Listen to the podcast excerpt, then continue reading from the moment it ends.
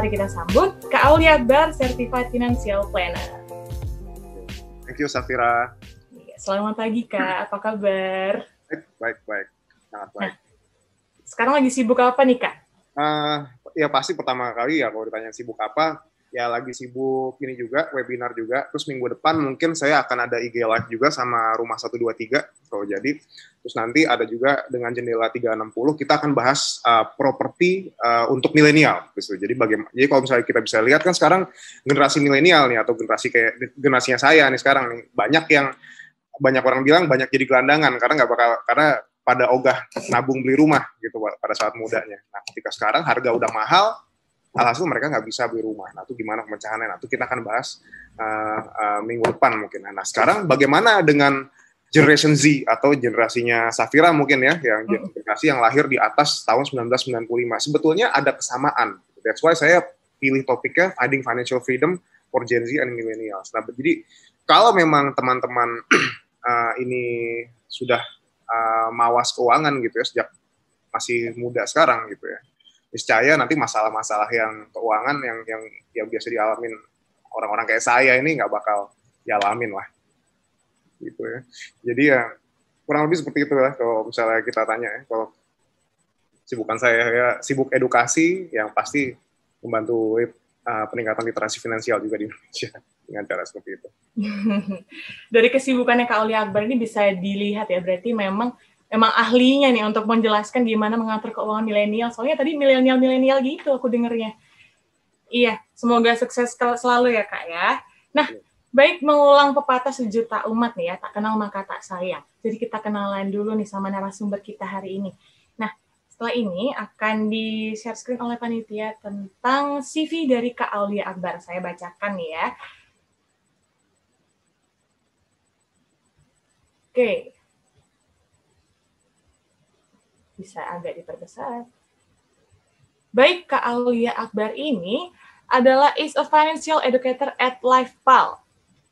Dan Kak Akbar ini merupakan lulusan dari Al-Azhar, Universitas Al-Azhar Indonesia tahun 2006 sampai 2010 dan mempunyai gelar Certified Financial Planner dan ini merupakan pengalaman sebagai speaker di beberapa acara. Wah banyak banget ya. Ini saya insecure nih bacanya banyak banget. Bisa kita lihat nih ya dari ada acara Amarta New Normal New Saving Strategy Juli 2020 kemudian kampus update Juni 2020 kemudian ada acara Lit Liteturia Fest in Talk di Surabaya kemudian Impact Talk at Universitas Hasanuddin di Makassar, kemudian ada acara Tamasya, kemudian ada acara Manismat Campus Roadshow. Manismat Campus Roadshow ini ada di Unikat Atmajaya dan Unika Parahyangan Bandung. Kemudian ada acara Rumah Milenial, ada Indonesia International Institute for Life Science. Wah, ini banyak banget nih. Jadi ini memang benar ya, ini apa namanya, uh, narasumber kita ini memang luar biasa banget nih dan emang sudah ahlinya gitu. Jadi sayang sekali ya kalau misalnya kalian ini nggak mendengarkan dengan baik gitu. Kalian harus simak baik-baik nih materi dari Kak Aulia Akbar ya. Jadi tanpa berlama-lama lagi, langsung saja kita dengarkan materi dari narasumber kita. Untuk Kak Aulia Akbar dipersilahkan. Bisa di-share mungkin itunya, APPT saya. Oke. Baik, uh, teman-teman STAN, selamat pagi uh, diskusi kita santai aja. Nah, kemungkinan saya bakal banyak nanya juga sama teman-teman. Saya juga uh, mungkin butuh sedikit insight lah ya dari teman-teman Gen Z, Gen Z seputar uh, financial planning. Oke, okay? uh, next. Oke, okay. sebelumnya saya kenalin dulu ya apa itu LifePal. Jadi LifePal merupakan marketplace uh, asuransi nomor satu di Indonesia. Jadi kalau teman-teman belanja, mungkin tadi dibilang kata Safira belanjanya di Shopee ya. Kalau misalnya belanja uh, produk fashion atau produk skincare atau produk-produk atau barang-barang lain gitu ya. Tapi kalau misalnya mau belanja asuransi, belanjanya di LifePal ya. Karena kita menyediakan banyak produk-produk asuransi yang memang sesuai dengan kebutuhan teman-teman dan sesuai dengan sesuai juga uh, preminya dengan kantong ya. Nanti next time kalau teman-teman sudah mungkin sudah bekerja gitu sudah berumah tangga butuh asuransi jiwa mainlah ke Lifepal. Di situ kita bisa compare produknya. Jadi kita nggak cuma jual satu produk dari asuransi A, asuransi B atau asuransi apa. Kita banyak produk di situ yang bisa teman-teman pilih ya. Website livepal.co.id punya visitor sekitar 4 juta orang per bulan. Lalu kita IG-nya 420 ribu followers, uh, Facebook-nya 520 ribu followers, dan YouTube-nya uh, 13,6 ribu. Oke, okay? next. Oke, kita masuk ke materi ya seputar merdeka finansial. Nah, tapi sebelum saya mau ngejelasin merdeka finansial, saya mau tanya dulu nih ke teman-teman ya. Kira-kira apa sih merdeka finansial? Silakan di unmute itunya, uh, mic-nya. Saya mau tanya. Ada nggak sih yang tahu merdeka finansial itu apa sih? Situasi seperti apa sih?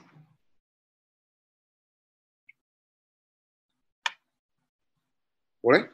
Ada yang mau jawab? Kira-kira apa merdeka finansial? Atau Safira nih saya tanya nih, merdeka finansial kira-kira apa sih? Oh ini udah ada yang jawab nih. Ini aku bacain aja nih ya kak ya. Dari Efraim. Beli barang tanpa perlu lihat harga kak, katanya gitu. Oke, ada lagi nggak yang lain nih? Kalau Safira, kalau menurut Safira apa sekarang? Merdeka finansial, kira-kira apa? Mungkin kalau secara luas bisa dibilang apa ya? Bisa nge-manage uang dengan baik? Oke, betul beli beli barang tanpa perlu lihat harga ya betul juga sebetulnya sih. Jadi kalau misalnya bisa saya simpulin gitu ya, merdeka finansial uh, merupakan uh, situation sebetulnya sebuah situasi which is money is not an issue for you. Jadi uang itu nggak jadi masalah buat teman-teman. Harga nggak jadi masalah buat teman-teman. Mau beli barang ya tinggal beli. Pengen beli udah. Habis itu pusing nggak mikirin cicilan apa segala macam? Enggak. Karena kenapa? Karena orang merdeka finansial nggak nggak ada nggak punya utang juga besok mau liburan ke mana ke Omaha gitu ya ke Amerika Serikat gitu mau jalan. Tinggal terbang. Nggak ada pusing-pusing. Eh besok nih habis liburan kere nih. Ya nggak nggak nggak ada nggak ada nggak ada nggak ada perasaan seperti itu. Ini ada lagi jawaban dari Muhammad uh, Nur Yahya ya. Mencukupi kebutuhan sendiri tanpa mempermasalahkan mempermasalahkan keuangan sendiri. Betul ya. Even orang yang merdeka finansial bisa dibilang uh, penghasilan pasifnya dia sudah bisa mengcover seluruh kebutuhan hidupnya dia dan bahkan sampai kebutuhan sifatnya gaya hidup ya. Dosen saya punya kena punya klien ya. Dia orangnya punya penghasilan harian, punya penghasilan mingguan, punya penghasilan bulanan coba. Udah uh, umurnya masih 50 tahun ya hariannya dia punya ini, dia punya taksi online dua sama punya baja itu ada sekitar uh, 12-an lah ya. Terus punya angkot juga. Tiap hari itu orang setoran ke rumahnya dia. Penghasilan harian. Nah, penghasilan bulanannya dia dari apa? Dari kontrakan di situ ya.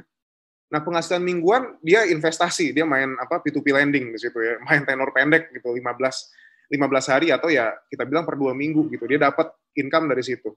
Jadi udah hidupnya udah udah santai tiap pagi cuma baca koran, malam tinggal tunggu Pak, setoran Pak, gitu. Terima uang. Nah, dalam satu bulan income-nya dia penghasilannya penghasilannya udah bisa udah bisa udah di atas 40 juta gitu. Luar biasa ya sebetulnya. Nah, grafik di sini yang warna biru, kuning, uh, hijau dan merah ini merupakan uh, pengeluaran sebetulnya ya. Jadi orang yang merdeka finansial bisa dilihat di masa produktifnya dia melakukan akumulasi kekayaan sampai kekayaan terkumpul dan sampai nanti masuki masa pensiun hingga akhir hayatnya gaya hidupnya dia atau pengeluarannya dia tetap aja gede. Nggak ada masalah. Nanti kalau teman-teman lihat ini ya orang-orang seperti orang-orang terkaya di Indonesia yang versi Forbes gitu mereka memang uh, kekayaan bersihnya sampai ratusan triliun gitu ya. Jadi nggak ada masalah mau mau beli apa pun jadi gitu ya. Mau ke mana pun mereka bisa mereka nggak nggak pikir pusing.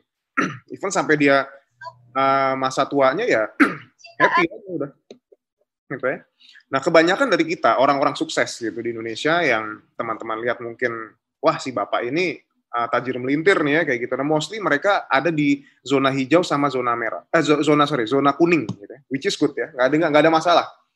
Intinya dia bisa mengumpulkan kekayaan sampai ntar masuki masa pensiun, uh, pengeluaran dia turun ya ya gaya hidupnya dia menurun karena kebutuhannya ya, ya udah berkurang juga. Tapi mereka bisa survive sampai akhirnya yang hijau ini dia bisa diwariskan hartanya ke anak-anaknya dan yang kuning dana pensiunnya udah cukup. Jadi udah sampai mening, sampai nanti dia uh, tutup usia dananya kebutuhan dananya serba uh, tercukupi.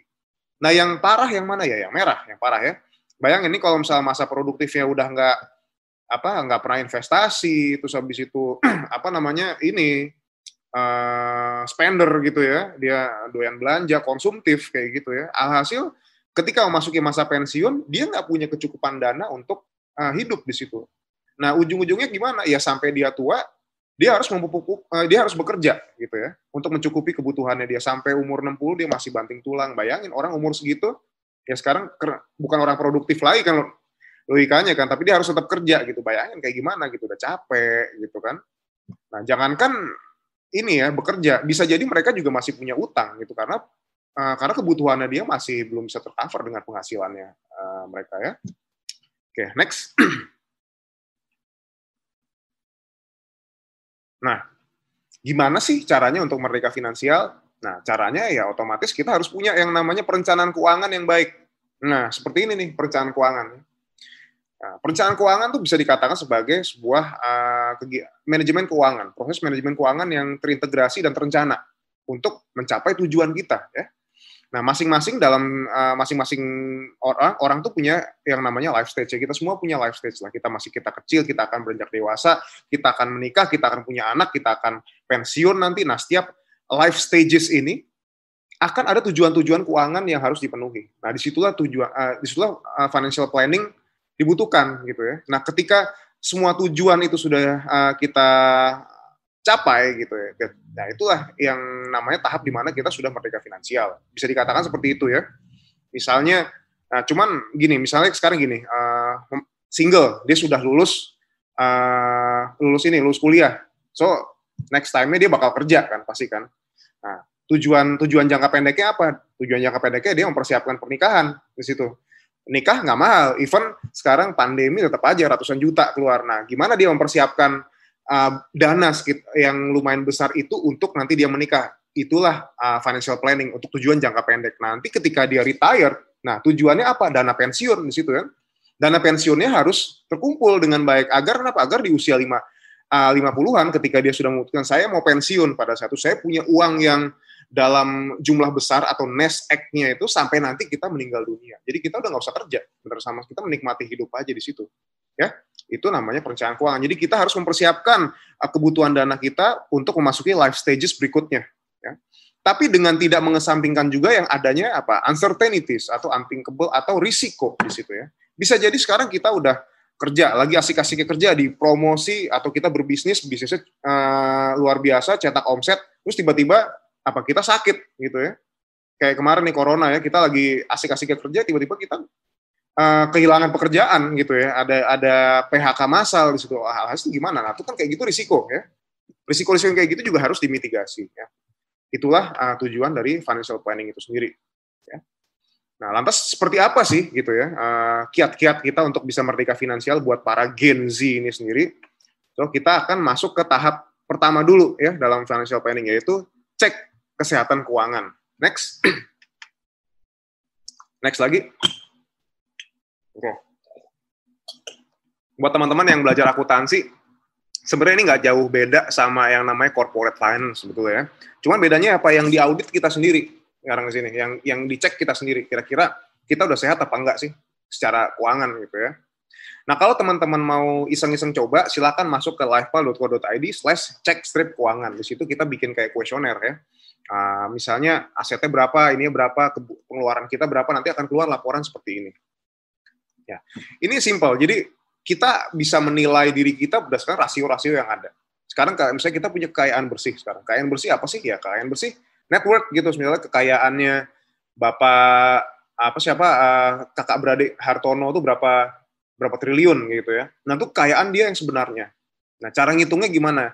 Jumlahkan semua total asetnya dia dikurangin total utang dinyatakan sehat kalau uh, sama dengan nol atau tidak inilah tidak apa namanya tidak tidak minus gitu ya. Karena kenapa? Karena ketika minus ya udah kita jadinya technically kita bangkrut di situ kan. Kekayaan kita minus, kita banyak utang di situ ya. Oke. Okay? Terus ada lagi nilai arus kas bersih bulanan. Nah, ini cash flow nih. Sama aja kayak bisnis ya. Jadi kalau pemasukan atau pengeluaran tidak boleh lebih besar pengeluaran di sini. Nah, cara mengukurnya gimana? Ya kita tinggal kurangin aja. Tapi apakah ketika uh, di bawah uh, ketika itu hasilnya pemasukan lebih tinggi dibanding pengeluaran terus lantas itu sehat nggak juga gitu jumlah dari pengurangan itu harus 10% dari si pemasukannya ya. Let's say dia bergaji 10 juta. At least dalam akhir bulan dia nabung setidaknya ada satu juta deh di situ ya. Itu baru dikatakan sehat. Kalau kalau cuman 5 juta atau cuman eh kalau sorry kalau cuman 500 ribu gitu ya atau cuman 100 ribu atau bakal nol kayak gitu gimana? Ya nggak sehat. Nggak ada yang ditabung sama dia. Nggak nggak surplus kan artinya kan uh, ininya ya cash flow-nya tuh nggak nggak surplus jadinya malah kalau misalnya defisit lebih parah di situ ya oke terus ada lagi ketersediaan dana darurat kita akan bahas nanti di uh, bahasan berikutnya ya Nah, kalau saya bilang untuk pandemi ini memang at least ya paling nggak 6, 6 kali pengeluaran bulanan lah dana darurat itu. Terus ada lagi alokasi dana untuk risiko. Jadi kalau misalnya kita, tadi kan saya jelasin sebelumnya, hidup itu penuh risiko ya. Kita nggak tahu kapan kita kehilangan pekerjaan karena kita kena PHK dan lain sebagainya. Nah, itu tujuannya ada yang namanya risiko. Cuma risiko ini lebih berat dibanding kita kena PHK. Kayak kita meninggal dunia gitu, terus kita meninggalkan uh, sanak saudara kita gitu ya. Sementara kita juga uh, pencari nafkah atau breadwinner gitu. Nah, kita harus punya alokasi dana untuk risiko. Nah, itu besarannya sekitar 3 sampai 10% dari pemasukan. Larinya ke mana? Ke asuransi. Oke. Okay? Next ada lagi rasio kebutuhan sekunder terhadap pemasukan. Kita pengen punya apa? Kita pengen belanja nih.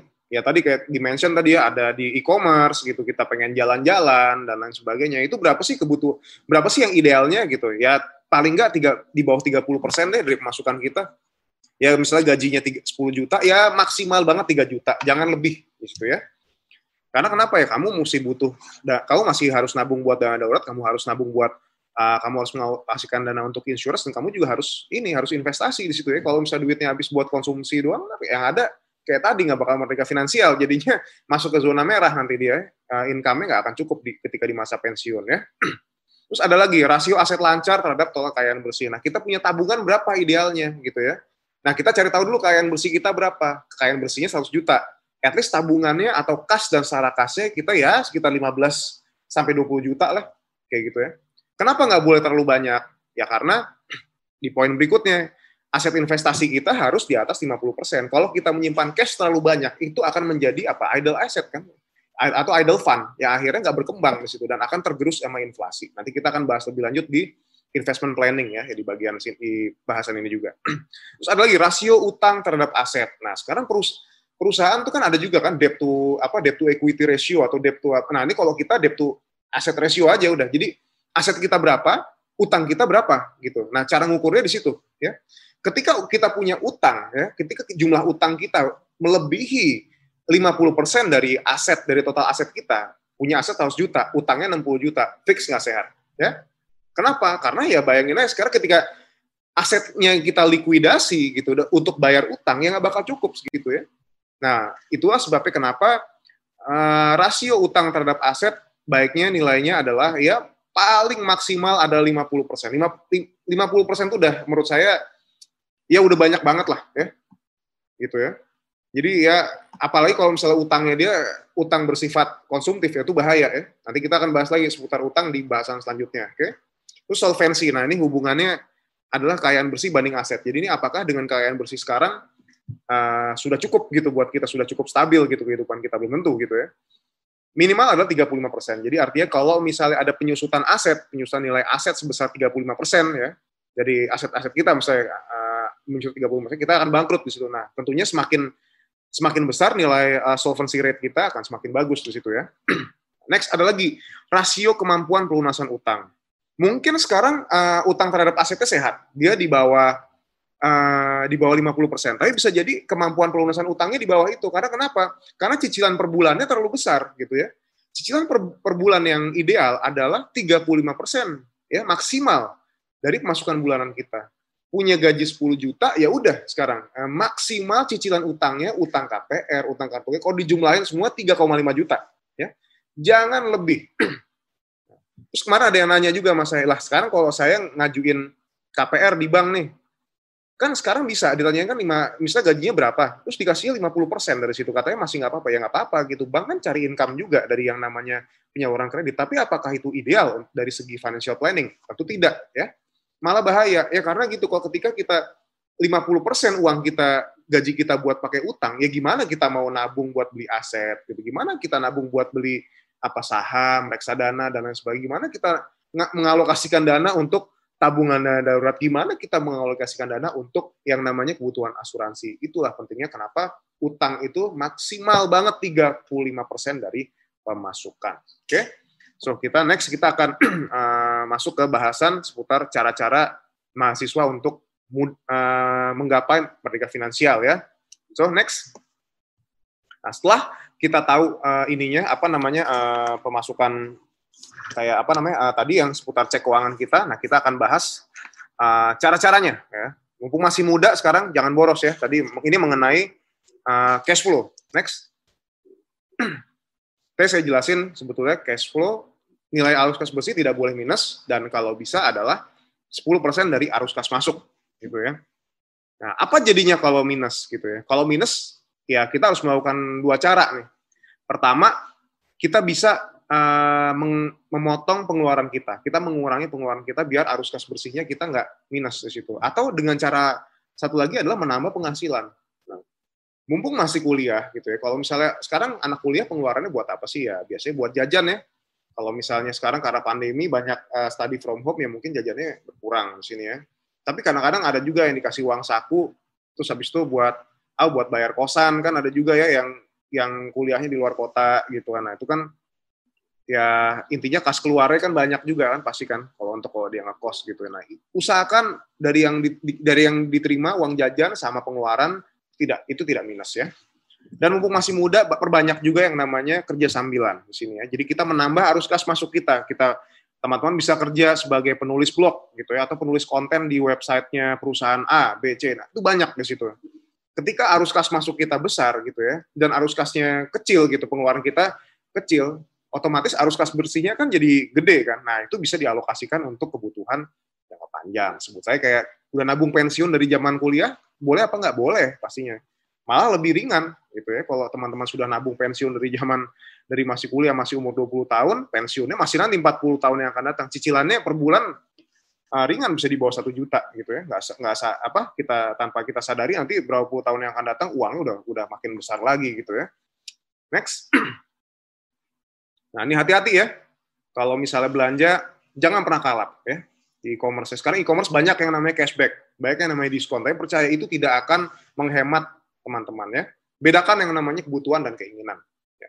Ketika sekarang orang misalnya kamu butuh beli sepatunya rusak gitu ya, ya udah tinggal beli sepatu baru kan. Tapi sepatu yang sepatu baru yang dicari harganya 5 juta gitu atau uh, bisa lima kali dari uang apa uang jajan kita. Nah itu tandanya bukan bukan kebutuhan, tandanya keinginan gitu. Karena kenapa? Karena beli sepatu yang harganya 300 ribu pun ada dan fungsinya sama buat alas kaki gitu ya. Ya bedakan mana yang mana yang kebutuhan dan mana yang uh, mana yang keinginan dan jangan pernah menjadikan e-commerce itu sebagai apa ya? sebagai ajang memenuhi keinginannya karena nggak bakal ada habisnya gitu. Keinginan tuh ibarat inilah. Ibarat kita minum air laut gitu. Semakin kita minum ya semakin semakin kita bakal aus gitu ya. Semakin kita belanja terus gitu ya. Semakin kita lihat eh ada ada cashback kan kita kita belanja semakin kita semakin ketagihan gitu ya. Karena cuma ngejar cashback ya padahal kita mengeluarkan uang di situ ya. Hati-hati ya. Terus biasakan menentukan pengeluaran bulanan di awal bulan. Jadi besarannya sudah ditentukan. Bayar kos sekian, uh, habis itu bayar apa token listrik sekian, pulsa sekian, jalan-jalan sekian. Jadi udah dibajetin di awal, di awal bulan.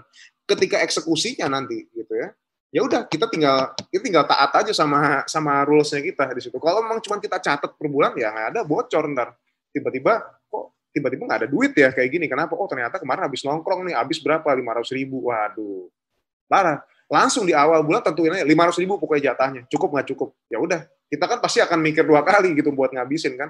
Kalau hari Minggu ini kita buat foya-foya habis gitu minggu depan kita nggak bisa ini lagi. Ya udah minggu ini seratus ribu aja deh gitu. Minggu depan uh, ya berapa lah 200 gitu. Minggu depan lagi karena kemarin kepake 200 nggak usah deh. Nanti biar akhir akhir bulan uh, saat pas tanggal tua pas orang-orang lagi belum dapat ini kita bisa jalan-jalan gitu ya. It's okay nggak apa-apa. Tapi ditentukan dari awal ya terus tadi saya bilang ya tambah penghasilan ya tambah penghasilan biar arus kas masuknya besar situ next nah hati-hati dengan namanya, namanya utang Oke, okay, next. Oke. Okay. Secara nggak langsung ya, orang yang utangnya banyak, kekayaannya juga akan tergerus. Ya. Jadi kalau misalnya kita lihat di konsep neraca, ya akuntansi pasti udah tahu ya, neraca itu kan ada apa ya, ada aset sama utang di situ ya. ketika utangnya banyak gitu. Lalu asetnya dia cuma berapa? Ketika dikurangin ya tetap aja kekayaan bersihnya segitu gitu. Sekarang punya punya aset berapa? 200 juta gitu. Tapi utangnya dia 150 juta gitu. Udah kekayaan bersihnya cuma 50 juta jadinya gitu. Nah, kalau memang utangnya dia adalah utang produktif gitu ya. Let's say kayak dia beli rumah gitu ya. Di bagian utang itu di neracanya akan akan ada utangnya. Cuma di bagian asetnya juga ada. Jadi uh, di satu sisi ada utang juga, cuma asetnya bertambah gitu ya. Nanti ya tinggal di balance saja di situ. Nah, tapi kalau misalnya utangnya adalah utang konsumtif ya, let's say kayak uh, utang apa? Utang belanja gitu ya. Ya utangnya naik, tapi asetnya nggak bakal naik gitu. Apalagi kalau misalnya utangnya buat apa? Utang utang KTA buat liburan, nah itu bahaya banget ya. Jadi utangnya naik, asetnya sama sekali nggak naik. Oke deh, kalau misalnya belanja dia beli mobil gitu ya, asetnya naik, asetnya akan bertambah juga. Ada satu mobil, cuman seiring dalam jalannya waktu, nilai dari asetnya akan menyusut kan. Tapi nilai utangnya juga menyusut. Cuman nilai asetnya ya berkurang juga. Lain halnya kalau teman-teman beli rumah di situ. Ketika beli rumah, walaupun ada utang, aset yang nilai utangnya menyusut, menyusut tapi yang nilai rumahnya akan naik di situ. Nah, bayangin kalau misalnya teman-teman berutang untuk liburan, ya nggak akan ada aset yang bertambah di situ. Tapi yang ada cuman pengeluaran pasif doang, gitu ya. Nah, hasil ya udah, ntar uh, di akhir tahun kekayaan kita akan tergerus terus gitu ya. Next. Nah, di sini. Bedakan utang produktif sama konsumtif. Tadi saya bilang kalau misalnya beli aset, beli emas, kan ada cicil emas, KPR, dan lain sebagainya, itu adalah utang produktif ya. Termasuk juga pinjaman modal usaha. Jadi kita minjem uang untuk nanti kita bisa menghasilkan penghasilan yang ah, pendapatan yang lebih besar lagi. Itu produktif kayak gitu, nggak masalah. ya Utang seperti itu nggak masalah. Tapi kalau utang konsumtif, utang buat uh, belanja, utang buat apa, sekarang banyak ya cicilan tanpa kartu kredit ya. Beli di online shop atau di mana udah nggak perlu kartu kredit kalau mau nyicil ya udah tinggal apply aja di situ. Nah itu yang bahaya ya. Sekarang bunganya per tahun berapa? Yang ada lebih besar dibanding bunga kartu kredit. Ujung-ujungnya teman-teman membeli barang jauh lebih mahal dibanding harga aslinya di situ ya.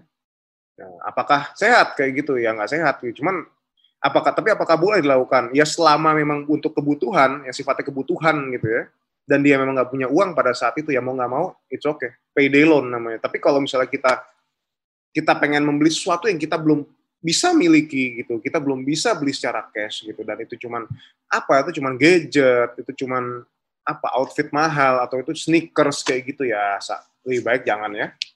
Gitu karena tadi utang semakin banyak utang kekayaan bersih kita akan makin tergerus gitu next nah dana darurat nih saya mau bahas seputar dana darurat ya. Next, next lagi. Nah, oke. Okay. Jadi dana darurat itu fungsinya begini.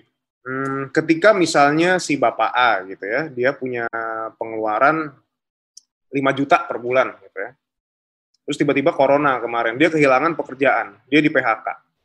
Nah, untuk mencukupi uh, kebut untuk untuk ini untuk dia bisa bertahan hidup dalam beberapa bulan ke depan, nah dia akan menggunakan dana daruratnya itu sendiri ya. Nah, oleh karena itu besaran dana darurat itu sebenarnya varia, variasi ya. Saya bilang kalau misalnya di era non pandemi kayak gitu atau fresh fresh graduate yang memang baru baru banget masuk kerja ya. Ya di situ minimal I think ya tiga kali pengeluaran bulanan it's okay ya. Karena kenapa? Karena ya kebutuhannya dia, pengeluarannya dia nggak nggak tanggungannya dia dan risikonya belum belum besar gitu ya di situ ya. Dia masih single, dia masih lajang, dia baru kerja gitu ya. Ngapain nyimpan uang banyak-banyak? Lebih baik investasi aja So dana darurat tiga kali pengeluaran bulanan, it's okay nggak masalah ya. Tapi ketika dia ketika sekarang kayak udah masa pandemi gitu ya, at least teman-teman sedia kayak yang merit nih enam kali pengeluaran bulanan. Karena kenapa? Karena kita nggak tahu sekarang pandemi menciptakan ketidakpastian ekonomi yang mana berdampak serius ke sektor-sektor bisnis. Banyak yang akhirnya kehilangan pekerjaan, banyak yang akhirnya uh, berkurang income-nya di situ. Nah di situ kita harus sedia yang namanya dana darurat lebih besar dibanding porsi uh, di saat ini masih normal ya. Berkeluarga ya minimal enam kali deh atau 8 kali karena karena ini masa pandemi. Nanti ketika punya anak berapa? Ya ditambah lagi ya. 9 bulan atau 10 bulan pengeluaran bulanan. Ketika anaknya dua ditambah lagi dan yang penting diketahui ketika pekerjaannya dia berisiko ya. Ketika seorang punya pekerjaan berisiko uh, means like dia freelance doang, dia kayak sutradara film, dia musisi kayak gitu. Berisiko kan sekarang. Saya bilang berisiko. Oke deh gede dapat bulan pertama gede, bulan kedua gede, bulan ketiga uh, lumayan, bulan keempat kecil, dan sampai akhir tahun dia nggak dapat income sama sekali. Nah itu kan berisiko, dia nggak dapat penghasilan. Itu sedianya harus lebih banyak ya. At least bisa, kalau bisa ya setahun gitu, setahun dari pengeluaran bulanan, itu oke okay, nggak apa-apa gitu ya. Cuman ya pastikan juga kita sudah tahu, kita sudah mengukur gitu ya pengeluaran bulan kita berapa. Oke, okay? next. Nah, terlindungi. Next lagi. Nah, kalau tadi di PHK masih bisa ditalangin sama dana darurat, tapi kalau misalnya kita meninggal gimana ya? Kalau kita tiba-tiba kita mengalami cacat, cacat tetap total gimana? Apakah bisa kita talangi dengan dana darurat? Tentu saya nggak bisa ya. Karena kenapa? Karena ya itu tadi biaya rumah sakit itu mahal gitu ya dan selalu mengalami inflasi 10% per tahun walau kata BPS itu 3 persenan, tapi kata Mercer and Mars Benefit uh, 10%, kata Willis Tower Watson 10% di Indonesia lo bayangin. Karena kenapa ya? Karena sekarang teknologi makin canggih, terus abis itu uh, riset juga makin uh, luar biasa dan penyakit juga makin bermacam-macam, ya otomatis biaya pengobatan juga makin besar. Nah bayangin kalau teman-teman ngebayar biaya pengobatan pakai dana darurat, belum tentu cukup ya. Yang ada malah harus jual aset. Karena kenapa ya? Karena itu tadi mahal gitu ya. Pengobatan kanker ratusan juta segala macam gitu. That's why harus punya yang namanya insurance ya. Paling standar adalah BPJS atau health insurance ya. Itu paling standar. Tapi nanti ketika teman-teman sudah bekerja, teman-teman uh, biasanya dapat uh, insurance dari perusahaan tempat bekerja atau misalnya nanti bisa juga oh saya uh, BPJS kayaknya saya butuh yang lebih fleksibel nih saya butuh asuransi swasta yang biar lebih cepat go ahead pakai lah gitu ya. Tapi nanti ketika sudah punya uh, keluarga terutama buat yang cowok punyalah yang namanya asuransi jiwa ya. Karena kenapa? Kita kita nggak tahu umur kita sampai kapan gitu ya. Yang diwas harus diwaspadai adalah kematian prematur. Atau atau ya tadi saya bilang ya ketika kita lagi apa kita lagi ketua-ketua kerja kita dipromosi gitu ya. Terus kita lagi aman-aman aja soal tiba-tiba kita meninggal kita nggak tahu ya. Kita tiba-tiba kena penyakit apalah gitu ya. Ya itu kita nggak pernah tahu gitu. Nah bayangin kalau misalnya keluarga kita kehilangan income di situ ya. Karena kita meninggal karena kita sebagai breadwinner atau sebagai pencari nafkah meninggal. Ya otomatis penghidupannya dia jadi nggak jadi makin nggak layak ya standar hidupnya jadi menurun, bisa jadi anak yang rencananya mau sekolah di KA universitas bagus gitu, jadinya di downgrade gitu, atau parah-parahnya ya anaknya cuma mengenyam pendidikan sampai SMA gitu. Itu banyak harus kayak gitu ya. Nah untuk memprotek income itu sendiri butuh yang namanya insurance ya. Oke, next. Nah ini tadi ya yang saya bilang ya, hidup penuh risiko, kita nggak tahu. Nah risiko itu datangnya kapan, so berjaga-jagalah ya sedia payung sebelum hujan itu jauh lebih baik timbang nggak bawa payung sama sekali gitu ya. okay. Next. Nah, investasi sesuai dengan tujuan finansial. Nah, ini kita bicara soal investasi ini ya. Next. Nah, ketika kita mau berinvestasi, yang harus yang kita butuhkan adalah ini tadi. Kita harus tahu tujuannya buat apa. Gitu ya. Kalau investasi nggak ada tujuannya, ujung-ujungnya ya ya nggak bakal ada nggak bakal ya hasilnya nggak bakal maksimal gitu. Kita cuma memupuk kita cuma kayak mencari uang aja uang sebagai tujuan gitu. itu malah bahaya. Ketika teman-teman dapat untung let's say uh, 30 juta tiba uh, kita naruh 30 juta tiba-tiba kita untung berapa? 50 persen. Blok kita nggak punya tujuan apa-apa. Kita dapat 15 juta. Ya udah buat belanja aja deh. Ah, habis duitnya. Gitu ya. Nah tujuan tuh harus ini smart kalau saya bilang. Harus spesifik ya Pertama, spesifik. Apa spesifik? Ya kalau misalnya ditanya, uh, apa tujuannya? Gitu. Mau sukses, mau kaya, ya yang seperti apa? gitu. Kayaknya seperti ukurannya seperti apa? Apakah dengan punya rumah keren gitu di Bali, terus kamu bisa tinggal di sana gitu dengan uh, nggak nggak perlu pusing-pusing mikirin kerja kayak gitu, itu di, udah dianggap sukses gitu ya. Well, kalau misalnya itu menurut kamu sukses ya go ahead, jadikan itu sebagai tujuan kamu, gitu ya.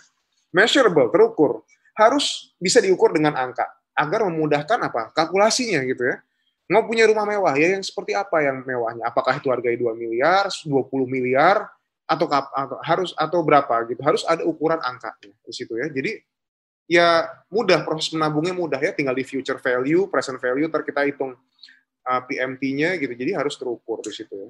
Achievable bisa dicapai ya. Terutama ini buat yang tujuan jangka pendek.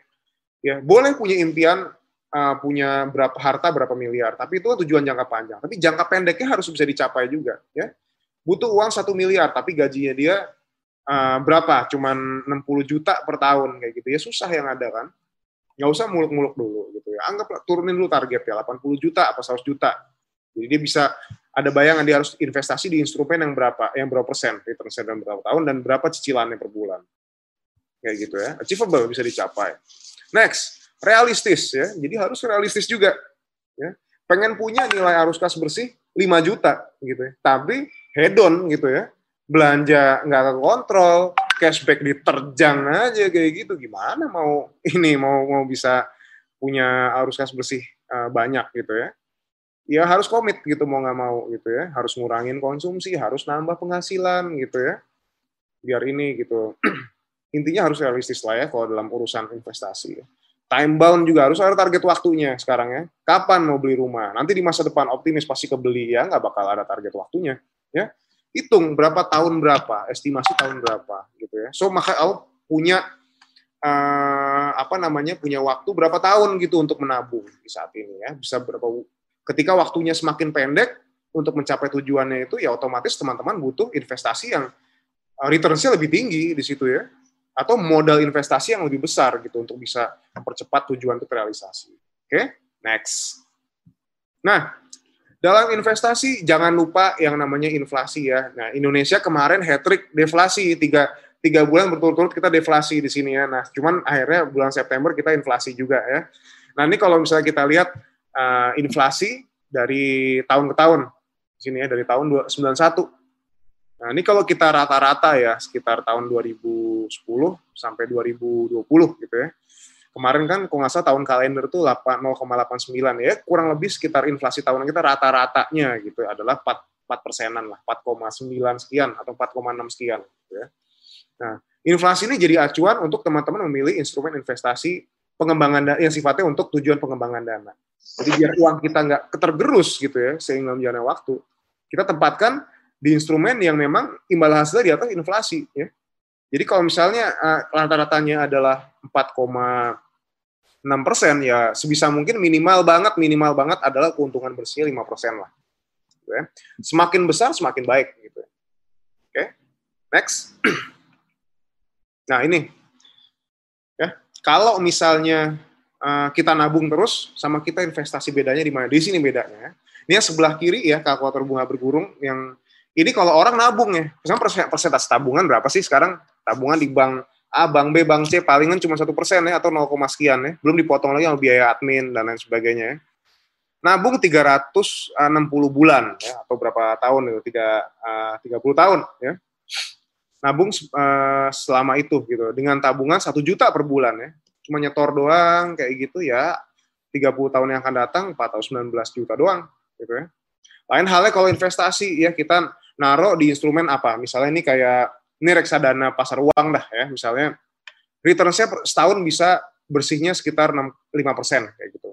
Nabung sejuta, sejuta, sejuta, sejuta, dollar cost averaging, terus kita nanti 30 tahun yang akan datang 830 juta, 32 juta. Lebih besar dibanding kita nabung di tabungan ya.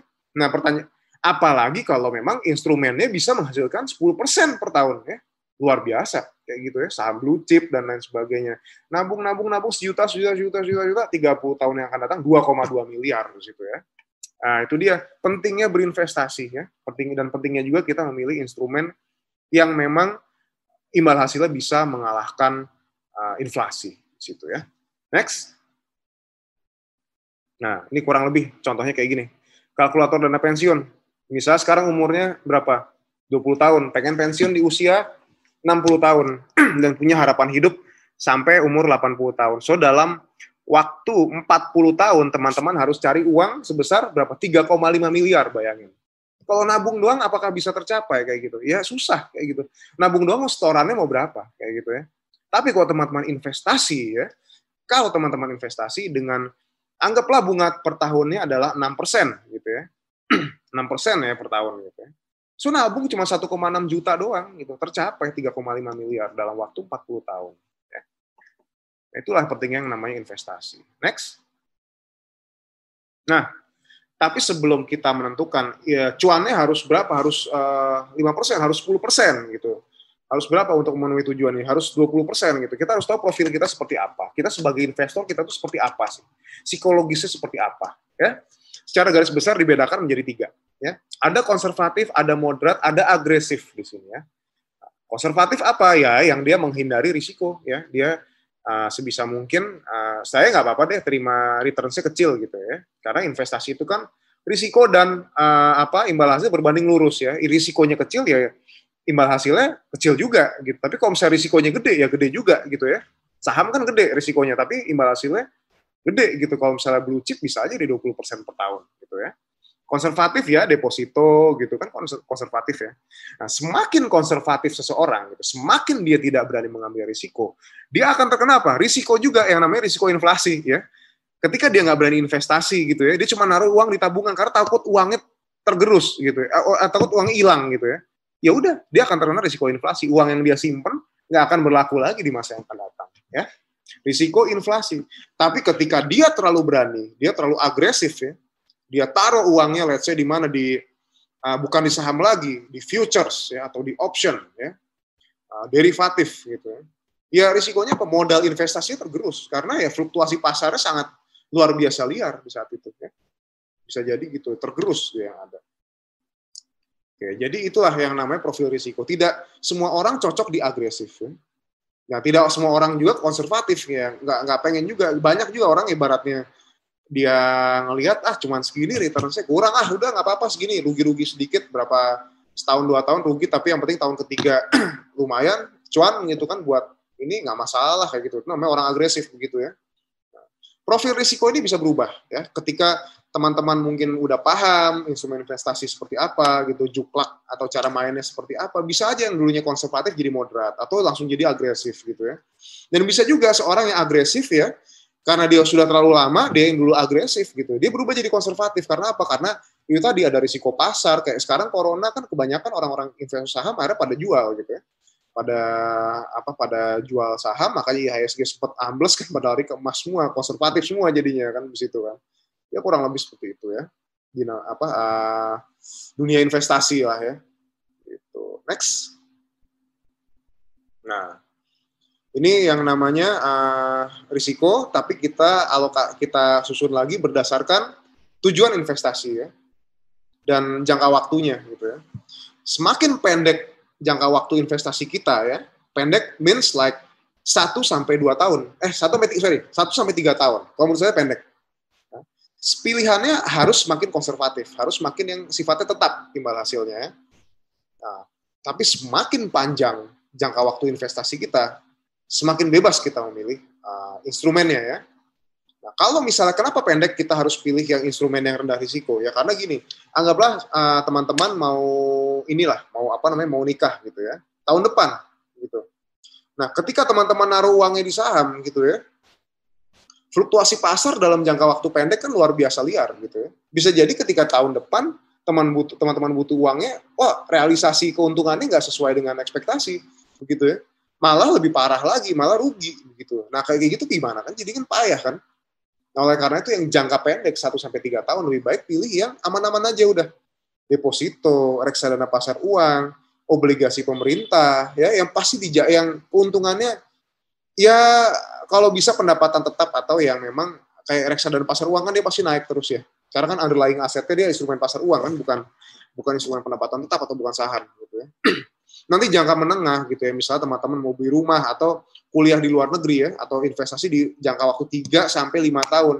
Ya nggak apa-apa untuk memilih instrumen yang memang sedikit berisiko tapi imbal hasilnya lebih besar ya. Contohnya apa obligasi korporasi ya Nah, itu kayak misalnya kemarin di Indo Premier dia buka obligasinya Astra ya, atau teman-teman bisa cari di Bank Danamon. Jadi kayak surat utangnya uh, Bank Mandiri segala macam itu kan lumayan. Hasilnya sekitar 7 sampai 8 persen ya per tahun imbal hasil tetap. Cuma risikonya apa? Default risk. Jadi kadang-kadang ya someday bisa aja perusahaannya nggak gagal bayar di situ ya.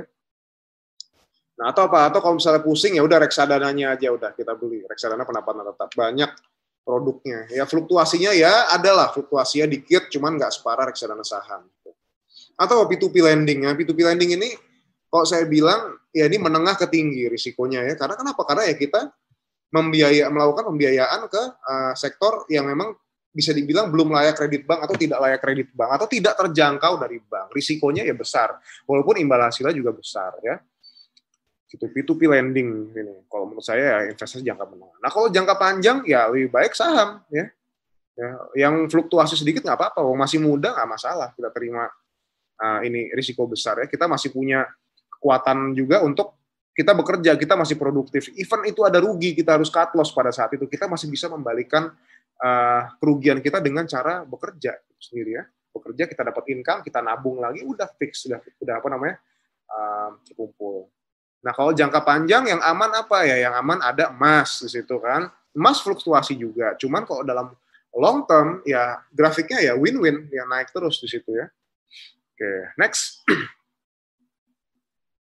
Nah, dalam investasi juga lakukan diversifikasi ya. Jangan lupa ya diversifikasi. Don't put all your eggs in one basket. Karena kenapa? Karena ketika uh, instrumennya cuma satu gitu ya lalu tiba-tiba ada market crash gitu ya kayak kemarin corona dia cuma investasi di saham ya ambles yang ada ya yang ada nilai nilai ininya uh, minus gitu ya so taruhlah di dua at least ada instrumen yang sifatnya growth atau pertumbuhan kayak reksadana atau saham dan lain-lain sebagainya dan ada instrumen yang sifatnya pendapatan tetap ya pendapatan tetap jadi ya kayak gitu kayak obligasi kayak deposito jadi keuntungannya akan ditransfer ke rekening kita dalam dan sifatnya tetap gitu ya Nah, ini kalau kita lihat diversifikasi sekarang. Tahun 91 ya. Saham itu IHSG minus 2,6,3 di situ. Tapi sementara uh, suku bunga deposito saat itu masih 22 persen ya, masih tinggi banget gitu. Tapi coba ditarik uh, secara long term gitu ya, secara jangka panjang gitu ya. Yang investasi di saham ya kalau memang dia ngasih uh, ngasih seribu, satu juta ya, atau seribu ya, annuity-nya seribu, ya selama 91 sampai 2019 200 berapa 242 juta gitu. Tapi kalau dia di deposito cuma 181 juta. Karena kenapa? Karena bunga deposito terus mengalami penurunan ya. Apalagi sekarang di era pandemi ya, pemerintah lagi ngegenjot konsumsi ya. Suku bunga diturunkan biar orang ngajuin kredit di sini. Nah, ketika suku bunga diturunkan, imbasnya juga suku bunga uh, deposit juga akan turun kan di situ kan. Investasi deposito tidak lagi menarik gitu. Nah, kalau misalnya pengen cari yang semodel deposito yang aman kayak gitu yang menarik ya pilihlah ori gitu ya jadi pemerintah ya kan banyak juga ya kemarin kayak ori harus ada lagi apa sukuk gitu ya ini ada lagi sukuk wakaf kan ya mau rilis ya ya itu at di atas deposito lah ya dan pajaknya juga 15% final ya kalau deposito pajaknya 20% ya oke next nah seperti apa sih investasi yang pas buat anak kuliahan nih kayak teman-teman di STAN Simpel kalau menurut saya, yang modal awal investasi kecil ya. Jadi dengan uang jajan aja teman-teman bisa user experience, bisa mencoba di situ ya. Bisa mencoba dan gak rugi-rugi amat. Kalau misalnya rugi ya ya udahlah anggaplah habis jajan apa gitu ya. Kalau untung wah udah kerasa nih kok kok gede nih untungnya lumayan gitu. Kalau kita naruh lebih gede pasti lebih banyak lagi. Ah, tergoda nih. Kalau udah begitu. Jadi modal awalnya lebih baik lebih kecil karena apa? Karena biar membiasakan investasi dari zaman kuliah menggunakan uang jajan dan sampai nanti ketika teman-teman udah kerja teman-teman tidak lagi berat untuk menyisihkan uang per bulan demi tujuan jangka pendek atau jangka panjang gitu ya. Dua, risiko tinggi nggak apa-apa, masih kuliah, masih muda, jantungnya masih kuat ya. Kalau kebanyakan kalau bercandaan bercandaan kita di financial planner nih kalau saya ngelihat kayak gini jantungnya deg-degan Pak, udah tua Pak kayak gitu. Lihat portofolio minus kayak gitu. Nah, masih muda sekarang masih masih pada kuat ya, masih ini ya ngelihat portofolio minus, ah minus berapa, dia aja, ntar juga paling minggu depan udah cuan lagi, atau bulan depan udah hijau lagi ya. Selama yang dibeli adalah saham saham beneran ya, saham perusahaan bagus yang sehat dan bukan gorengan, nggak perlu takut ya. Tapi balik lagi, pelajari juga analisa fundamental, teknikal, teknik valuasi, teknik nilai intrinsik, pelajari dulu sebelum teman-teman masuk ya. Dan yang terakhir, untuk investasi, tentu imbal hasilnya harus bisa mengalahkan inflasi. Karena kenapa? Karena percuma kalau misalnya nggak bisa ngalahin inflasi, ya duit kita ujung-ujungnya tergerus, tergerus juga kan ya. Tuh. Next. Nah, saya mau tanya ke teman-teman ya, sekarang teman-teman Stan. Ini mas-mas ganteng ini punya apa outfit sampai 77 juta, 160 juta, 31,5 juta, ada yang 9 juta ya. Ya, ini investasi apa bukan sih? Kan katanya harganya bisa naik. Saya mau tanya teman-teman Stan, silakan di unmute uh, mic-nya atau di chat juga boleh. Investasi atau bukan? Outfit mewah kayak mas-mas ini nih semuanya. Menurut saya bukan, Kak. Bukan, kenapa? Karena uh, bentuk investasi yang saya pikir itu seperti properti Hmm. dan lain-lain yang bisa meningkatkan uh, keuangan kita di masa depan. Betul ya. Ada lagi nggak yang jawab yang lain? Ada yang bilang ini investasi nggak? Saya mau tanya deh. Kira-kira ada nggak yang berpikir kalau ini investasi gitu ya? Oke. Ada? Oke, ini udah ada ya di sini ya. Ada beberapa outfit mewah yang memang jadi limited, jadi harganya terus naik. Jadi beberapa ada yang bisa jadikan investasi. Bukan, itu lebih ke konsumsi. Oke. Kalau menurut saya bukan, Kak. Harga tinggi itu dibuat mahal sama produsen brand. Wah, oke. Kalau dalam financial planning ya, apakah ini investasi? Bisa ya, bisa enggak? bisa ketika teman-teman bikin raca ya. Aset itu ada tiga. Ada personal, ada pertama aset lancar ya, kas dan setara kas ya. Ada investment asset ya. Ada juga personal asset. Oke, ini ada lagi nih ya. Ada lagi soal menurut saya bukan harga tinggi oke saya pernah investasi di outfit juga kok oke ya nah, ketika uh, outfit ini dia beli dalam harga mahal dan cuman buat dipakai doang gitu ya pakai buat ke event kayak gitu sampai nanti ya nggak ya oke okay, itu adalah personal asset gitu ya sama kayak halnya mobil sama kayak apa gadget gitu dan lain sebagainya tapi ketika dia beli gitu ya dia beli gitu dia beli uh, dia beli dan dia simpan dan dia jual lagi dengan harapan bisa menambah uh, penghasilan dia itu baru yang namanya investasi ya. Nah cuman balik lagi saya uh, kalau bisa ditanyakan apa kira-kira kayak gimana prospek investasi outfit ini sendiri gitu ya. Nah apakah ada tolak ukurnya gitu ya? Apakah ada indeksnya kayak IHSG gitu? Apakah ada kayak uh, indeks apa namanya uh, indeks ini ya? Uh, apakah kayak ada kayak IBPA atau gimana yang untuk mengukur kayak apa ini sepatu Air Jordan atau jaket Supreme dan lain sebagainya gitu kan kan nggak ada juga gitu kan mungkin ada kalau misalnya teman-teman lihat dulu ada startup yang namanya StockX di situ ya jadi benar-benar kayak dia jualan sepatu Air Jordan ada bid overnya di situ ada harga pasarnya berapa di situ ya nanti dia bisa nanti jadi acuan untuk nanti reseller ngejual lagi gitu ya kalau memang masih ada ya ya nggak masalah cuman balik lagi kalau misalnya outfit kayak gini kan ya susah gitu ya untuk menilainya ya. Cuman kalau misalnya dari segi aset, ya dia bisa aja masuk investasi kalau memang tujuan dia beli untuk dia jual. Gitu. Oke? Okay? Oke, okay, next. Nah, ini resep terakhir buat teman-teman mahasiswa ya. Hidup Pak Crazy Rich ya. Next. Nah, kalau bisa contoh gaya hidup dari orang-orang terkaya dunia. Maaf saya belum update uh, ininya angka kekayaannya, tapi ya kurang lebih nggak jauh-jauh beda lah ya dari sini ya.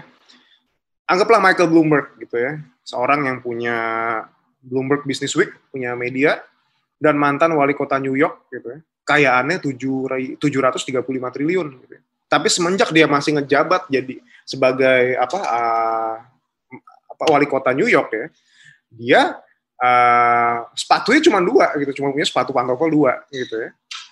Cuma punya sepatu pantofel dua, jam tangannya juga murah gitu 1,8 juta gitu. Ya. Mobilnya tuh Chevrolet, saya lupa Chevrolet apa gitu mobilnya itu cuma 500 jutaan. Padahal dengan uang 735 35 triliun, dia mau beli Lamborghini sampai 10 unit juga nggak masalah gitu ya. Tapi apa yang dia lakukan ya udah ya ya udah hidup gini aja, lifestyle doang kan kayak gitu nggak ngapain gitu. Yang penting kita pakai apa yang sesuai yang kebutuhannya aja gitu. Uang kita investasikan gitu ya. Kita belikan perusahaan, kita belikan apa gitu yang memang bisa memperkaya kita di kemudian hari. Gitu ya. ya anggaplah kayak Warren Buffett, Bill Gates gitu orang ribuan triliun kayak gini jajarnya di McD gitu kan habis itu apalagi ya Warren Buffett even sekarang dia saya yang yang cukup mengejutkan dia masih tinggal di rumahnya yang di Omaha ya yang sederhana dia udah beli berapa puluh tahun yang lalu gitu ya. Padahal mau tinggal mau beli rumah di mana di Indonesia, mau beli kondo di Bali juga bisa aja kalau dia mau gitu ya. Gitu. Atau tinggal di Beverly Hills ya bisa juga gitu. Cuman dia memilih untuk ya udah tinggal di situ aja. Pokoknya selama pengeluaran kita terkontrol gitu ya, pengeluaran buat gaya hidup kita terkontrol, kita udah terbiasa buat hal kayak gitu ya. Niscaya merdeka finansial nggak akan jadi suatu hal yang sulit gitu ya. Gitu. Next. Oke, pesan terakhir dari Om Bob ya, almarhum Om Bob, jadi bergayalah sesuai dengan kantong ya, nggak usah pansos dulu.